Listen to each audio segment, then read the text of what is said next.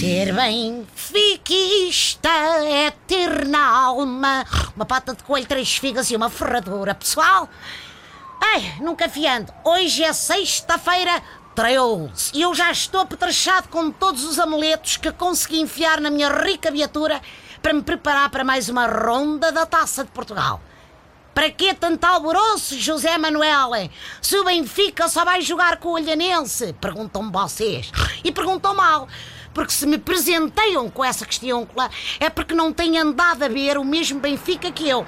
Bom, tenho ideia que até o Maple da minha sala conseguiria dar uma coça ao Benfica, quanto mais o Olhanense. Bah, mas é só uma fase. Segundo diz Mister Vitória, resta saber se é uma fase curta ou se é uma fase assim tipo Sporting. 15 anos sem ganhar nada. Bom, eu estou ainda mais preocupado porque a equipa de Olhão joga de brumelho, o que obrigará o Benfica a entrar em campo com aquele pijaminha cinzento que tem usado. Não gosto, pá, não gosto daquilo. Eu tenho para mim que aquele equipamento alternativo dá um camadão de sono. Só isso é que explica que tenham levado 5 do Basileia e permitido aquele golo do Marítimo.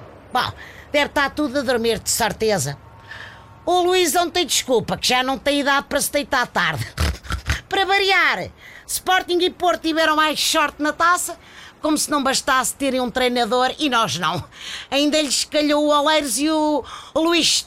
Assim também eu. Contra essas equipas de divisões inferiores, o Benfica goleava à moda antiga. Se não jogasse o Varela, nem o Júlio César, nem o Jardel, nem o André Almeida. Bom, deixem-me ir que eu tenho ali um serviço. Olha, é o Fábio Coentrão. Já não pode com uma gata por rabo.